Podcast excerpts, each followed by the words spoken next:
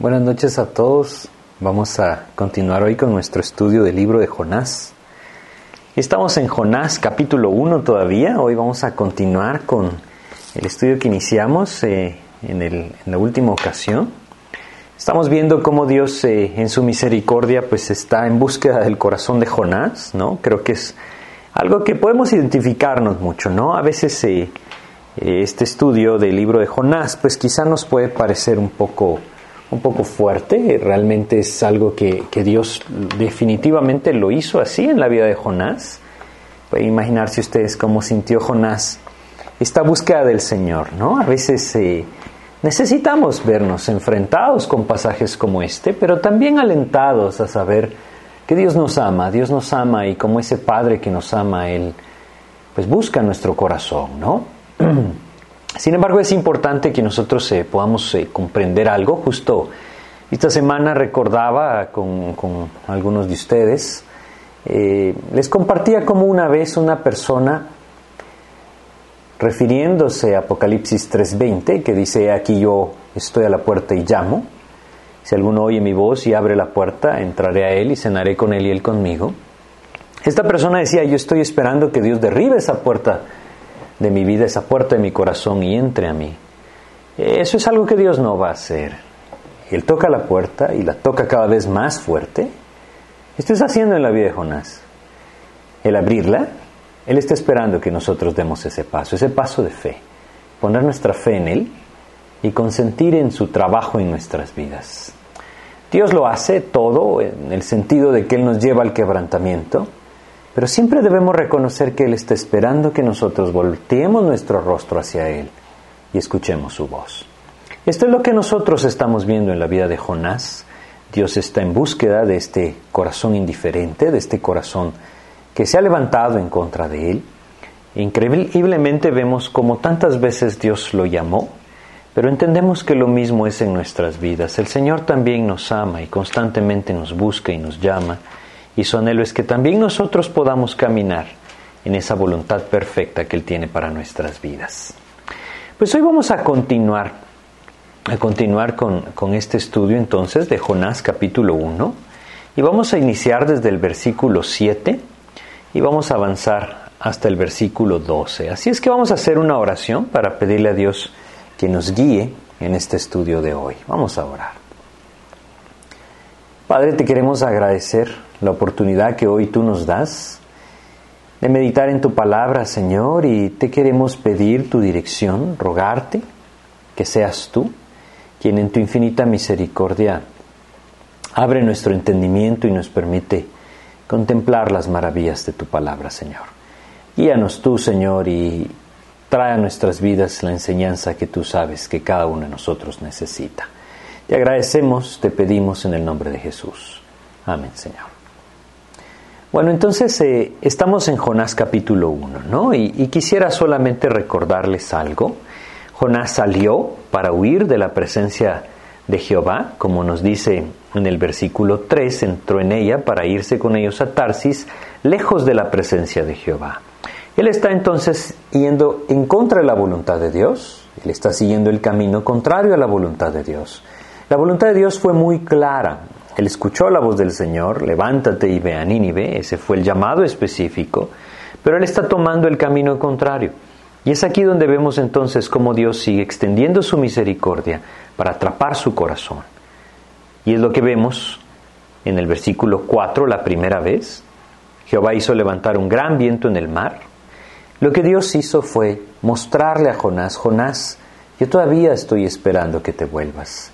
Yo todavía estoy en búsqueda de tu corazón. Y Dios está llamando la atención de Jonás. Sin embargo, Jonás sigue empeñado en su propio corazón, se va a la parte más baja de la nave y se echa a dormir. Y entonces en el versículo 6 Dios incluso mueve esto, mueve esta circunstancia, y el patrón de la nave, dice el versículo 6, se le acercó y le dijo, ¿qué tienes, dormilón? Levántate y clama a tu Dios. Esta es la segunda vez entonces que de una forma clara el corazón de Jonás pudo haber reaccionado. Primero, estoy seguro al ver la tormenta, este era un hombre que conocía a Dios, conocía verdaderamente quién era su Dios. Al ver la tormenta, sin duda, debió haber abierto sus ojos y decir, Dios no se ha dado por vencido. Pero su corazón se empeñó en hacer su voluntad. Ahora el patrón de la nave va con Jonás, le dice, levántate, clama a tu Dios, ¿sí? Y entonces ahí el corazón de Jonás pudo haber reaccionado. Pudo haber humillado su corazón, efectivamente haber clamado a su Dios. Y como les decía en su momento, hasta aquí hubiera llegado el libro de Jonás, ¿no?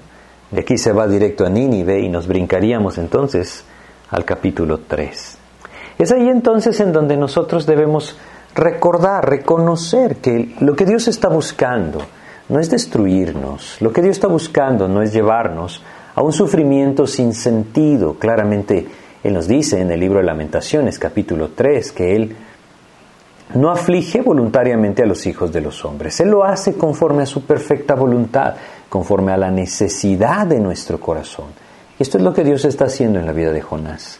Y entonces, a pesar de que el patrón de la nave le dice esto, levántate y clama a tu Dios, quizá Él tendrá compasión de nosotros y no pereceremos, Jonás sigue empeñado en su propio camino. Hay algo más que nosotros notamos en este final del versículo 6. El patrón de la nave le dice, el capitán de la nave le dice, quizá Él tendrá compasión de nosotros y no pereceremos. Ahora Jonás puede ver, puede darse cuenta que no solamente se trata de Él, Él está poniendo en juego también la vida de aquellos que están en este barco junto a Él. Él debería estar en este barco como luz, como esa luz de Cristo, esa luz del Señor, alumbrando para que otros vengan a los pies del Señor. Sin embargo, a pesar de que la vida de estos marineros está en juego, su corazón no reacciona. Y hablábamos cómo, tristemente, nos volvemos egoístas en este sentido también. Y muchas veces estamos en búsqueda de la bendición de Dios para nuestras vidas, pero perdemos de vista la vida de aquellos que están a nuestro alrededor. Su salvación es mucho más importante que lo que nosotros podamos obtener en este mundo. Y a veces perdemos esto de vista, a veces estamos tan ocupados con nuestra propia vida que no nos damos cuenta que el Señor está esperando que escuchemos su voz y seamos luz. Ahora, en el versículo 7, aquí es donde vamos a iniciar, vamos a leer el versículo 7, dice lo siguiente. Y dijeron cada uno a su compañero, venid y echemos suertes, para que sepamos por causa de quién nos ha venido este mal. Y echaron suertes, y la suerte cayó sobre Jonás. Bueno, aquí leemos que estos hombres echaron suertes. Ahora, ¿saben qué es lo triste? Ellos no necesitan echar suertes, no deberían de haberlo necesitado, porque aquí hay un hombre, Jonás, que sabe exactamente lo que está pasando. Y sin embargo, como él está callado, como él no abre su boca para declarar la voluntad que Dios le ha mostrado, como él no comparte aquello que él sabe que Dios está haciendo y sabe que está pasando, entonces aquellos que están perdidos no les queda más que buscar otro camino, otra solución, otra respuesta. No sé si logran verlo. Eso es lo que pasa muchas veces, tristemente, cuando el creyente está viviendo en frialdad espiritual.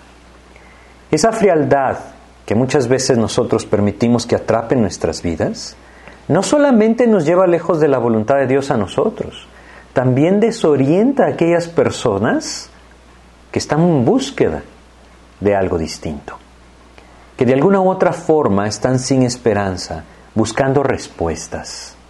Si nosotros no vivimos para Cristo, ¿cómo podrá entonces aquellos que no están en Cristo pensar que es importante convertirse a Él. Esta es una de las cosas que tristemente el creyente ha permitido que el enemigo logre. Tristemente, nuestras vidas se han vuelto tan semejantes al mundo que no se marca la diferencia del camino de aquel que camina con el Señor. Y es ahí entonces en donde el mundo incrédulo se desorienta, porque no hay una senda trazada que puedan seguir con claridad. Dios quiere cambiar eso en nuestras vidas, evidentemente. Y su propósito es que nosotros empecemos a conocer, a caminar en su voluntad, que nos volvamos a Él. Si identificamos que hay algo en nuestras vidas que nos tiene en la posición que Jonás, es el momento de volverse a Él y entender que podemos evitarnos esas algas enredadas en nuestra cabeza, sentir ahogarnos y el pez que nos traga, si hoy nos volvemos a Él. Sin conocer a Dios estos marineros, ¿qué hacen? Pues lo único que les queda, apelan a la suerte. Saben, este pasaje es un ejemplo de la condición del hombre sin Cristo. No tienen idea de lo que está pasando, ¿no? Y entonces empieza a buscar soluciones a través de aquellos medios que él sí conoce. Lo que estos hombres están haciendo no es otra cosa más que superstición, no es otra cosa más que adivinación, podríamos pensar. Ahora debemos ser muy cuidadosos con esto. En la Biblia Dios nos muestra pasajes o circunstancias en las que Él utilizó o más bien permitió que sus hijos utilizaran suerte, la suerte, echar la suerte, como dice acá, para poder conocer cuál era la dirección que él quería que tomara. Ahora también debemos ser conscientes de algo. Esto sucedía cuando el creyente no tenía clara la dirección. Cuando el creyente estaba viviendo en pecado. Por ejemplo, lo vemos utilizado en el libro de Josué. Cuando el pueblo peca, coge del anatema, y entonces no queda otra más que Dios muestre quién es. Dios tiene que mostrar que Él conoce todas las cosas y por eso lo hace en ese pasaje que nosotros tenemos en el libro de Josué. Este caso es muy distinto. Estos son hombres que no conocen a Dios. Y lo que están haciendo no es buscar la dirección de Dios. Ellos están echando mano de las cosas que ellos conocen del mundo. Tristemente esto es exactamente lo que pasa cuando el creyente no se manifiesta como la luz de Cristo, es decir, como un representante del Señor. Al final de cuentas, Él nos llama sus embajadores, ahí en el capítulo 5 de 2 de Corintios. Él anhela que lo seamos, pero cuando el embajador del Señor está dormido, como Jonás estaba, y cuando el embajador del Señor simplemente está viviendo lejos de la voluntad de Dios y no refleja la voluntad de aquel que le envió, entonces el mundo se desconcierta y no le queda otra cosa más que echar mano de los recursos que el mismo mundo le ha provisto. Esta es la condición en la que el mundo se encuentra hoy. Y qué importante que es reconocerlo. Cuando nosotros leemos acerca de la condición del hombre sin Cristo, el hombre natural, vamos a leerlo en 1 Corintios, lo vamos a leer en el capítulo 2. Cuando nosotros leemos esto nos damos cuenta que realmente ignora todo lo que Dios está haciendo.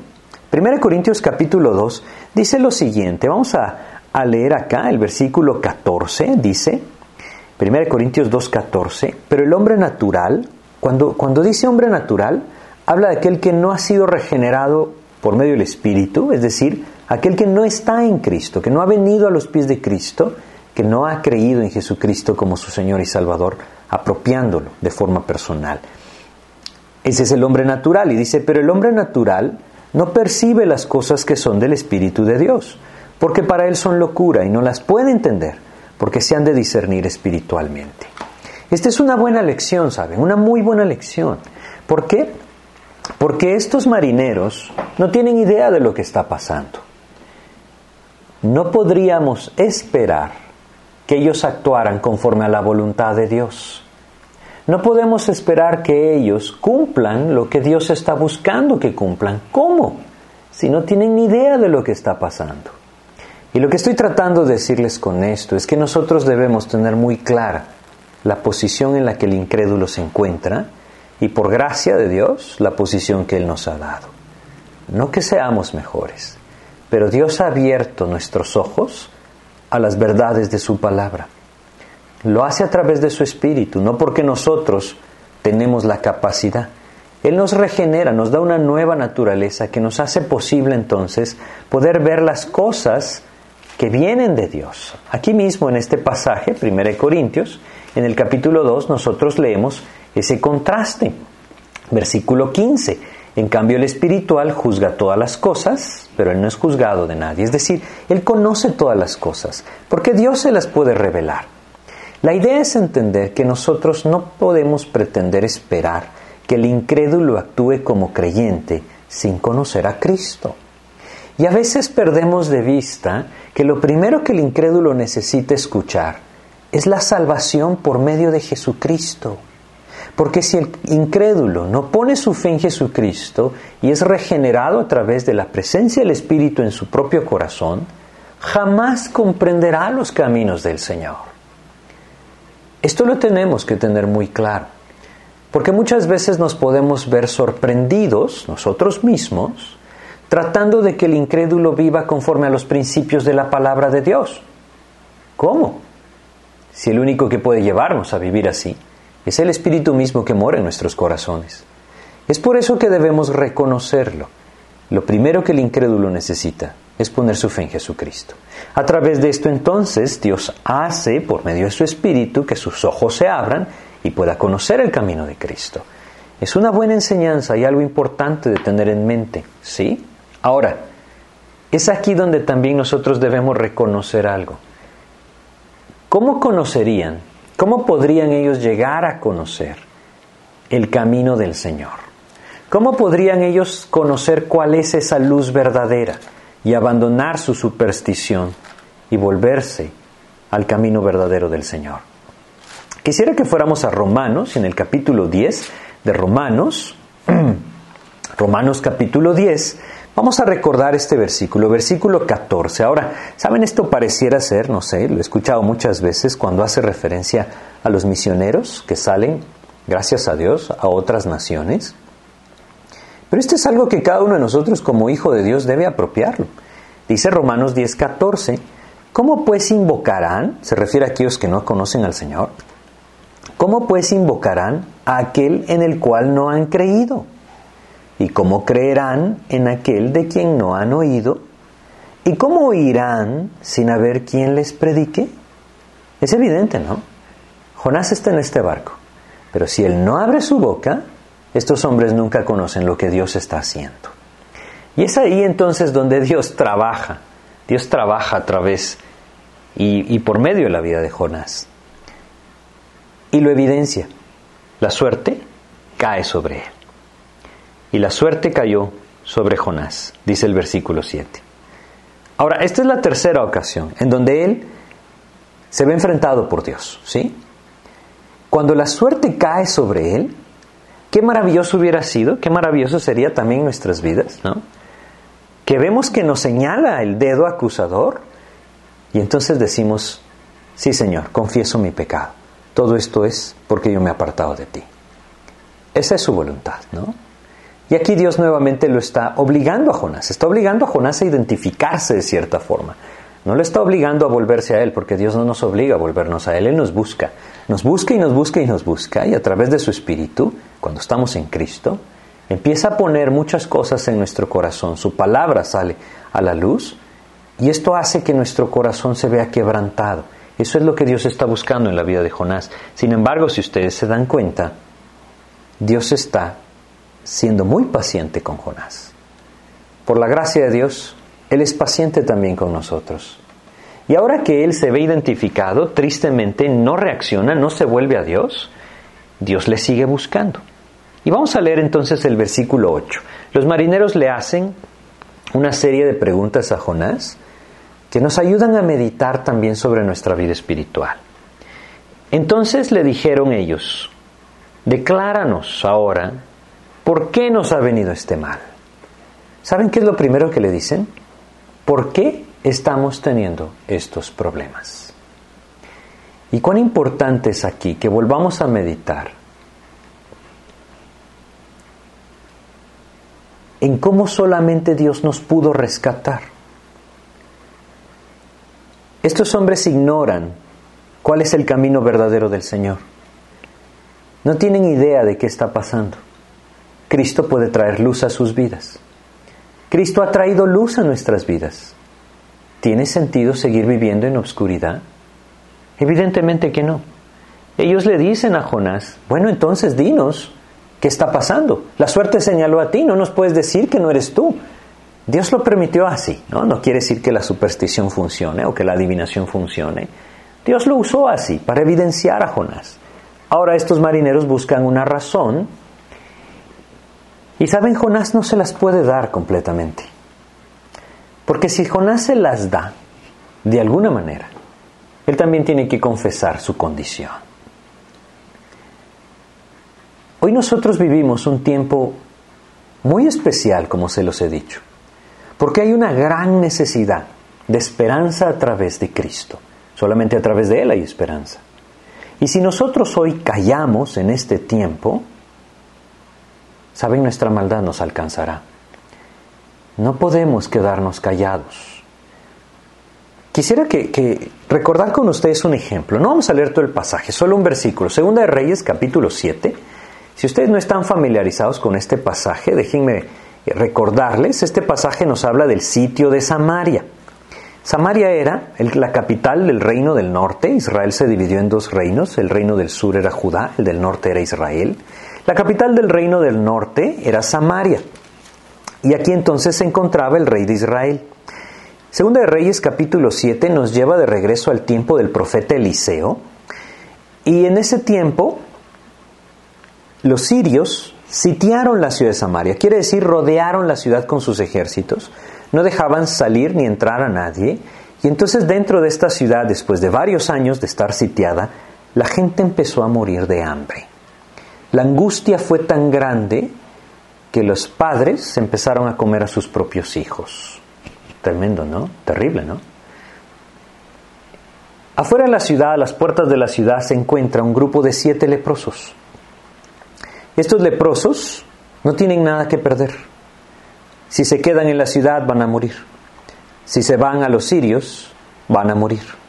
No tienen nada que perder. Salen entonces al campamento de los sirios y su sorpresa es que Dios ha hecho algo maravilloso. Los sirios han huido. Dios los hizo huir y ellos encuentran un tesoro. Ahora, con esto en mente vamos a leer 2 de Reyes, capítulo 7, versículo 9. Dice lo siguiente. Luego se dijeron el uno al otro, no estamos haciendo bien. ¿Por qué? Porque han encontrado un tesoro. A pocos kilómetros de distancia hay una ciudad entera, la población de la ciudad se muere de hambre, ellos han encontrado un tesoro y ¿saben qué están haciendo? Se están quedando callados. Cada uno agarra su parte y lo empieza a esconder. Y finalmente Dios mueve sus corazones y dicen, no estamos haciendo bien. Hoy es día de buena nueva y nosotros callamos. Y si esperamos hasta el amanecer, nos alcanzará nuestra maldad. Saben, tristemente muchos de nosotros, al igual que estos leprosos, estamos callados. Hemos encontrado las buenas nuevas, buenas nuevas de salvación por medio de Jesucristo. Es día de, de alegría, es día de gozo, es día de buenas nuevas y nosotros callamos. No tiene sentido. Debemos abrir nuestros ojos y entender que el mundo alrededor nuestro está muriendo de hambre, está muriendo de sed. Me refiero en el sentido espiritual. No hay esperanza para sus vidas. El pecado está destruyendo las vidas y nosotros hemos conocido la verdad. Necesitamos abrir nuestras bocas y transmitir esa verdad. ¿Por qué estamos teniendo estos problemas? Jonás podría haber dicho con toda claridad, porque ustedes no han buscado al Dios verdadero. Pero ¿cómo lo va a decir si él mismo está huyendo del Dios verdadero? Vamos a pasar a la siguiente pregunta. Versículo 8. ¿Qué oficio tienes y de dónde vienes? ¿Qué oficio tienes? ¿De dónde vienes? ¿Qué haces tan lejos de donde deberías de estar? Jonás sin duda dijo, yo soy profeta. Bueno, aquí lo vamos a leer después. Yo soy profeta. Sí. Eh, leámoslo, ¿sí? Versículo 9, y él respondió, soy hebreo y temo a Jehová Dios de los cielos, que hizo el mar y la tierra. Ah, ¿y entonces por qué estás tan lejos de tu lugar? Si eres profeta del Dios verdadero, ¿qué haces aquí? Aquí es un buen lugar para leer dos pasajes, dos versículos.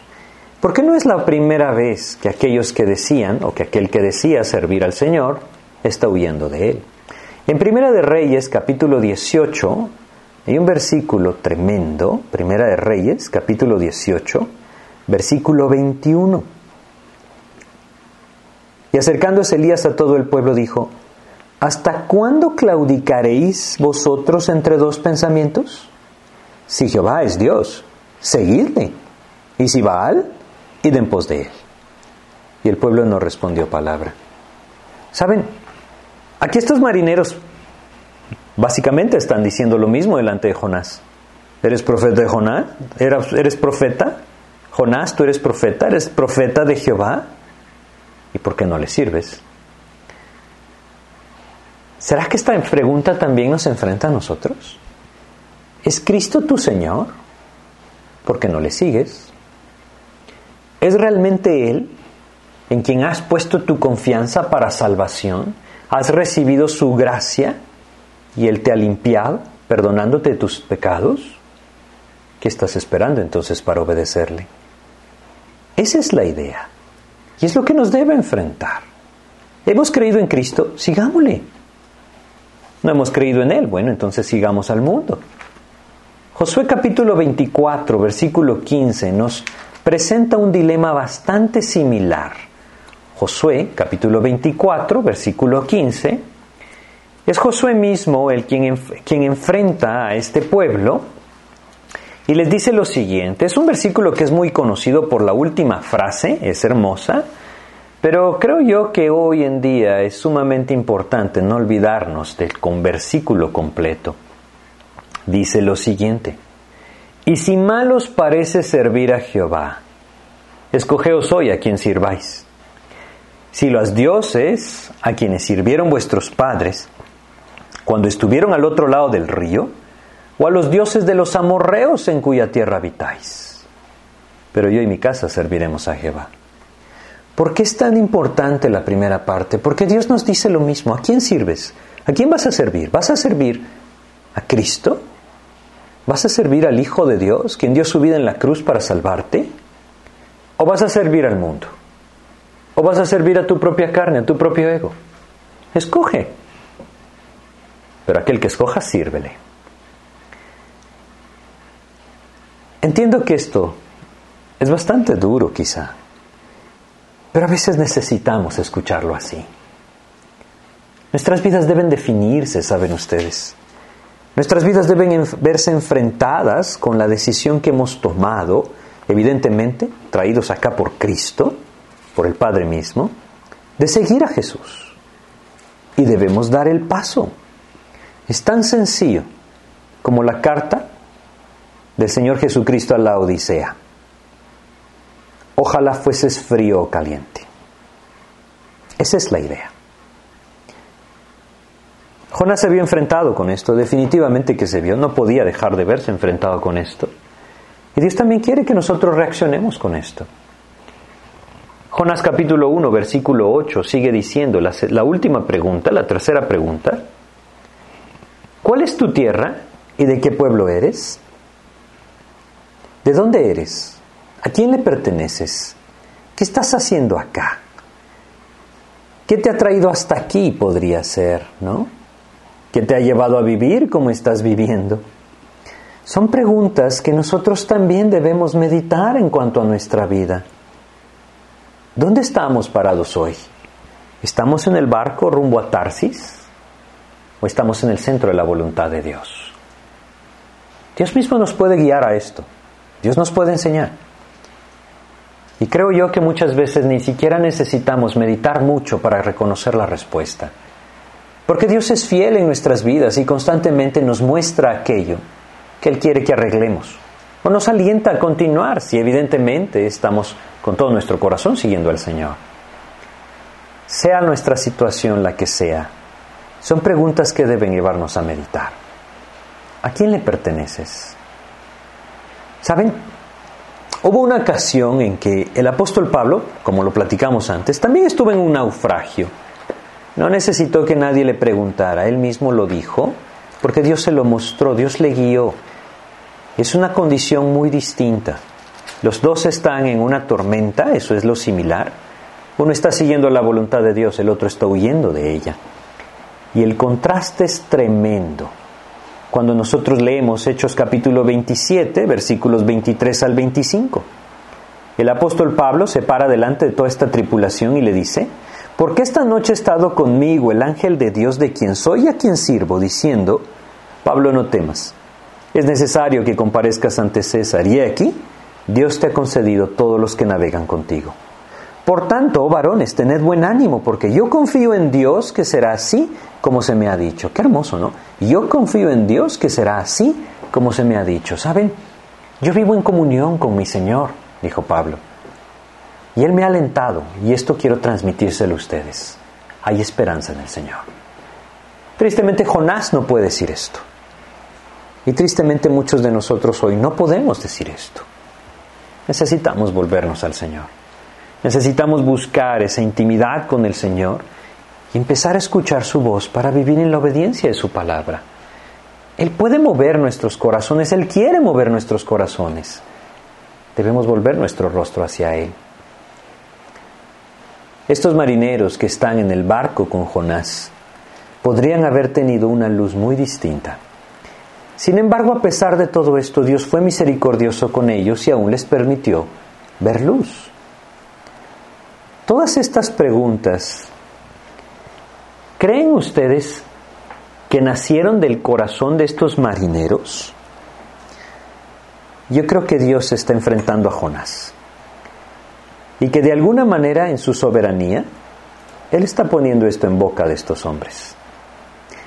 Porque Dios busca algo. Dios busca que nos examinemos a nosotros mismos. 1 Corintios capítulo 11 versículos 31 y 32 nos enseñan esto. 1 Corintios capítulo 11 dice los versículos 31 y 32. Dice acá, si, pues nos examinásemos a nosotros mismos, no seríamos juzgados, mas siendo juzgados somos castigados por el Señor para que no seamos condenados con el mundo. Lo que dice este versículo es muy sencillo. Dios nos está llamando hoy. Si nosotros meditamos en esto y a la luz de su palabra volvemos nuestro corazón hacia su voluntad, encontraremos esos brazos abiertos del Señor como aquel hijo que huyó de la presencia del Padre. Pero si aún a pesar de lo que estamos viviendo hoy, no meditamos en nuestro camino y nos volvemos al Señor, Dios tendrá que seguir trabajando con nosotros. Todavía nos espera el frío mar, todavía nos espera ese gran pez. Es momento de volvernos al Señor. Y es aquí entonces en donde, al igual que Jonás, Dios quiere que nos examinemos. Versículo 9 de Jonás capítulo 1. Y él les respondió, soy hebreo y temo a Jehová, Dios de los cielos, que hizo el mar y la tierra. Palabras tremendas, ¿no?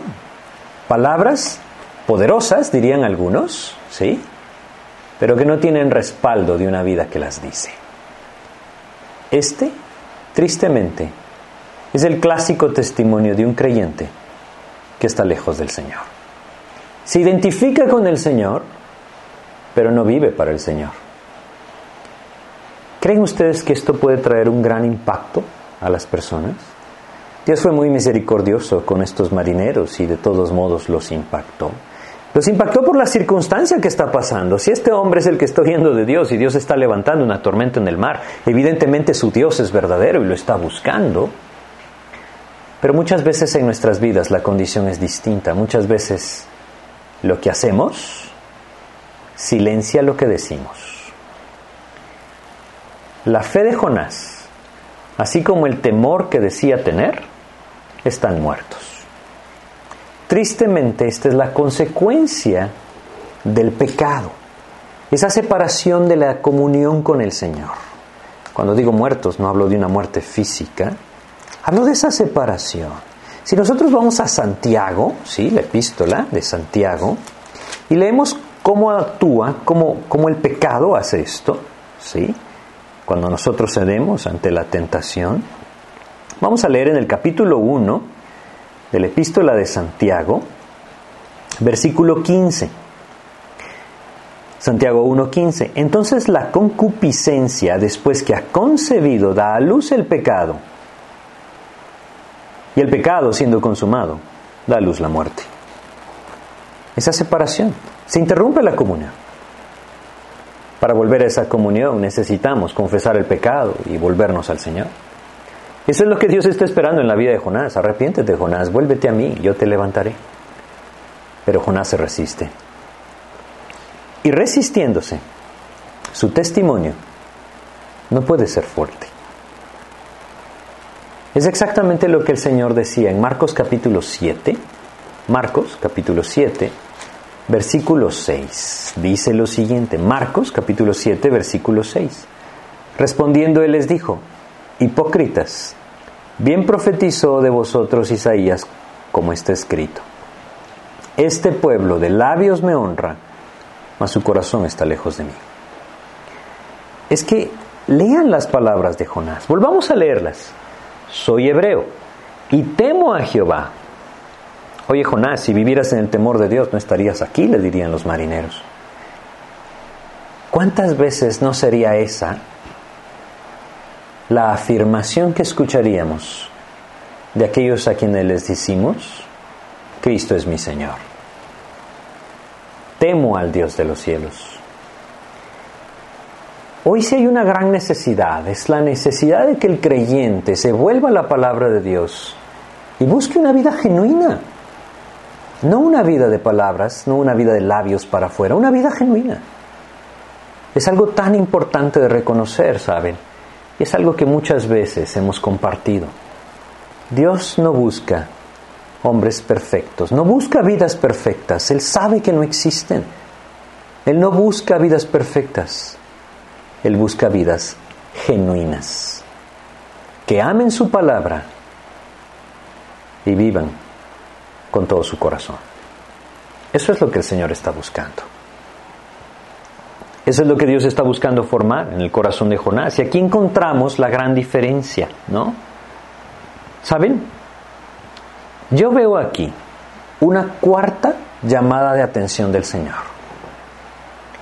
Cuando Jonás pronuncia estas palabras, yo soy hebreo y temo a Jehová, Dios de los cielos, que hizo el mar y la tierra, no sé si alguna vez a ustedes les ha pasado, pero cuando ustedes afirman algo y se dan cuenta que no lo están cumpliendo o viviendo, nuestro propio corazón nos evidencia. Y sin duda esto pasó en la vida de Jonás. Al pronunciar estas palabras, él mismo se está dando cuenta de lo que está diciendo y él reconoce, sin duda, que no lo está viviendo. Y es que debemos entender que el Espíritu de Dios que mora en nosotros, no lo podemos engañar. Jonás está ahora dando testimonio del Dios verdadero. Él les dice, es Dios el que está detrás de toda esta situación, ¿no? Yo estoy huyendo y es por eso que Dios está trayendo esta tormenta. ¿Saben aquí? Vemos lo mismo que pasa con muchos de nosotros en algunas ocasiones. No basta reconocer que estamos mal. Es necesario que en arrepentimiento nos volvamos al Señor. Ahí entonces podremos gozar nuevamente de la comunión con el Señor. Si Jonás reconoce que está mal pero no se vuelve al Señor, no pasa nada. Y su corazón sigue en rebeldía y su camino es contrario a la voluntad de Dios. Como lo decíamos antes, al principio, cuando Dios le dijo, levántate y ve, fe en acción, Jonás. Eso es lo que Dios quiere seguir viendo en nosotros, lo que sigue buscando en nosotros. En el Salmo 51 hay una maravillosa confesión del pecado del rey David.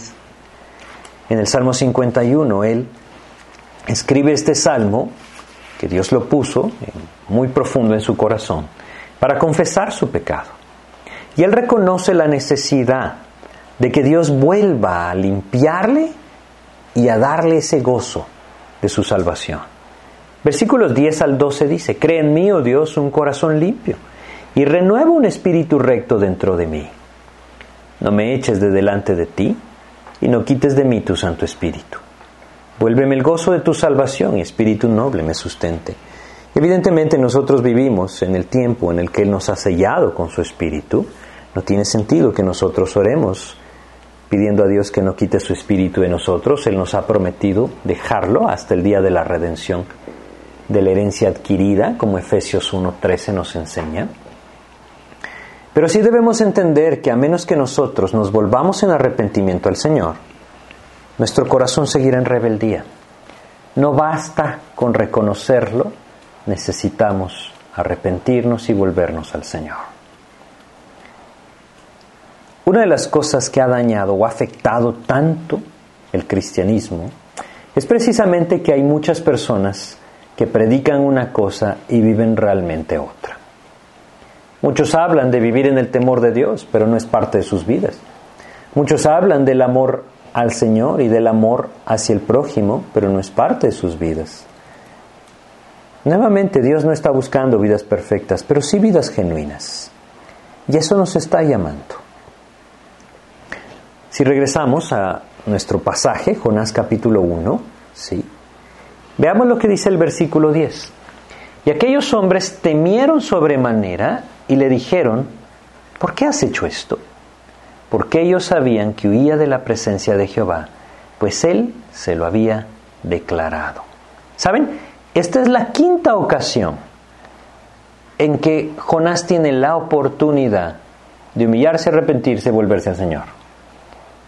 Ahora que les ha contado todo, ellos le preguntan, ¿por qué has hecho esto? ¿Saben qué estaba esperando Dios? Bueno, eh, eh, lo entiendo que, que así podría haber sido. Que Jonás dijera, ¿por qué has hecho esto? Por necio lo he hecho, pero no seguiré en este camino. Eso es lo que Dios quiere escuchar muchas veces de nuestras vidas. Pero muchas veces seguimos endurecidos y queremos mantenernos según el deseo de nuestro corazón, según nuestro deseo carnal, viviendo para nosotros. Debemos humillar nuestros corazones y entender que aquel con el que estamos enfrentándonos, porque es un choque de voluntades, ¿no? Aquel con quien nos estamos enfrentando es el creador de todas las cosas. ¿Tiene esto sentido? No lo tiene. Es por eso que debemos volvernos al Señor, porque Él nos ama y Él anhela lo mejor para nuestras vidas. A pesar de la condición de Jonás, estas palabras produjeron un tremendo impacto y temor en el corazón de estos marineros, ¿sí? Cuando ellos escucharon este testimonio de Jonás, no pudieron entender cómo un hombre huía de la presencia del Dios verdadero. Es por eso la pregunta, ¿por qué has hecho esto? ¿Cómo le pagas así a Dios? ¿no? ¿Qué es lo que estás haciendo? Vamos a leer un versículo que se encuentra en Miqueas, Miqueas capítulo 6 de Miqueas, en el versículo 3, Miqueas capítulo 6, versículo 3, dice lo siguiente. Miqueas 6, 3.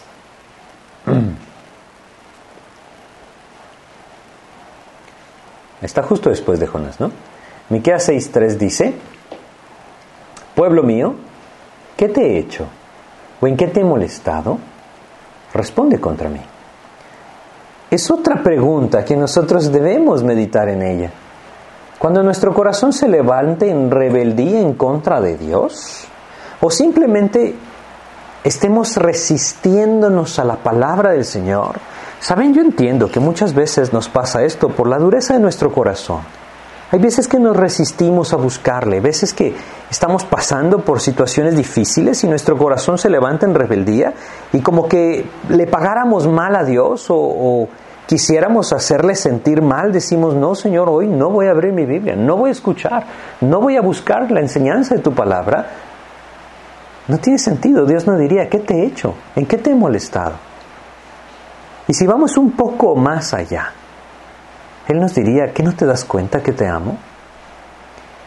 No tiene sentido huir de la presencia de Dios. Dios quiere que Jonás se dé cuenta de esto y Dios quiere que nosotros nos demos cuenta de esto. ¿Por qué estás huyendo, Jonás? Nada es más irracional que la conducta de infidelidad delante de Dios. Él nos ha rescatado. Su gracia se ha extendido y nos ha dado salvación. ¿Cómo pagarle con rebeldía? Cómo darle la espalda, ¿no? Es algo que nosotros también debemos meditar. Ahora, vamos al versículo 11 y leamos lo que dice. Y le dijeron, ¿qué haremos contigo para que el mar se nos aquiete? Porque el mar se iba embraveciendo más y más. Sexta oportunidad, Jonás. Ahora le dicen, bueno, ¿y cuál es la solución? Ya nos contaste todo, ya nos dijiste quién eres, de dónde vienes, ya nos dijiste por qué hiciste esto, ahora dinos, ¿cuál es la solución? Jonás sabía la solución. Jonás mismo, en Jonás capítulo 3, ¿sí? Nos dice, perdón, capítulo 4, nos dice cuál era la solución. Versículo 2, y oró a Jehová y dijo, ahora, oh Jehová, ¿no es esto lo que yo decía estando en mi tierra? Por eso me apresuré a huir a Tarsis, porque sabía yo que tú eres Dios clemente y piadoso, tardo en enojarte y de grande misericordia, y que te arrepientes del mal. Él sabía que si él se arrepentía, Dios lo perdonaba. Él sabía el camino. ¿Sabemos nosotros cuál es el camino de regreso a Dios? ¿Sabemos nosotros qué es lo que debemos hacer? Espero que lo sepamos y si no lo sabemos, pues quisiera que recordáramos un versículo que muchas veces leemos, Primera de Juan, capítulo 1, versículo 9 de Primera de Juan, en donde Dios nos lo dice de una forma muy clara, muy sencilla. Si confesamos nuestros pecados, Él es fiel y justo para perdonar nuestros pecados y limpiarnos de toda maldad. Ese es el camino. Jonás lo conocía, pero simplemente él sabía que esto significaba aceptar la voluntad de Dios. Evidentemente esto es lo que muchas veces detiene al creyente de confesar su pecado y en arrepentimiento volverse al Señor. Porque eso significaría aceptar la voluntad de Dios y entregarse a ella. Y eso es lo que no queremos. Tristemente, eso es lo que no queremos. En Lucas capítulo 16, Lucas capítulo 16, versículos 18 y 19, nos hablan nuevamente del Hijo Pródigo. Nos hablan de la solución que Jonás debía seguir. Me levantaré e iré a mi padre y le diré, Padre, he pecado contra el cielo y contra ti. Esa es la confesión. Ya no soy digno de ser llamado tu hijo, hazme como uno de tus jornaleros. Ese es un corazón humillado. Ese es el camino. Confesión y sometimiento a su voluntad. Aquí estoy. Si me tomas como tu hijo, me tomas. Si me tomas como jornalero, me tomas. Pero ten misericordia de mí. Eso es lo que este hijo está diciendo, lo que está pensando. Evidentemente el padre extiende su gracia, lo toma y no solamente lo vuelve a acoger como su hijo, sino que celebra con gran gozo que él ha vuelto a la vida. Eso es exactamente lo que Dios haría con Jonás. Eso es exactamente lo que Dios haría con nosotros. Hoy vivimos un tiempo nuevamente muy especial y se los vuelvo a decir por qué. Es evidente que estamos viviendo los últimos tiempos.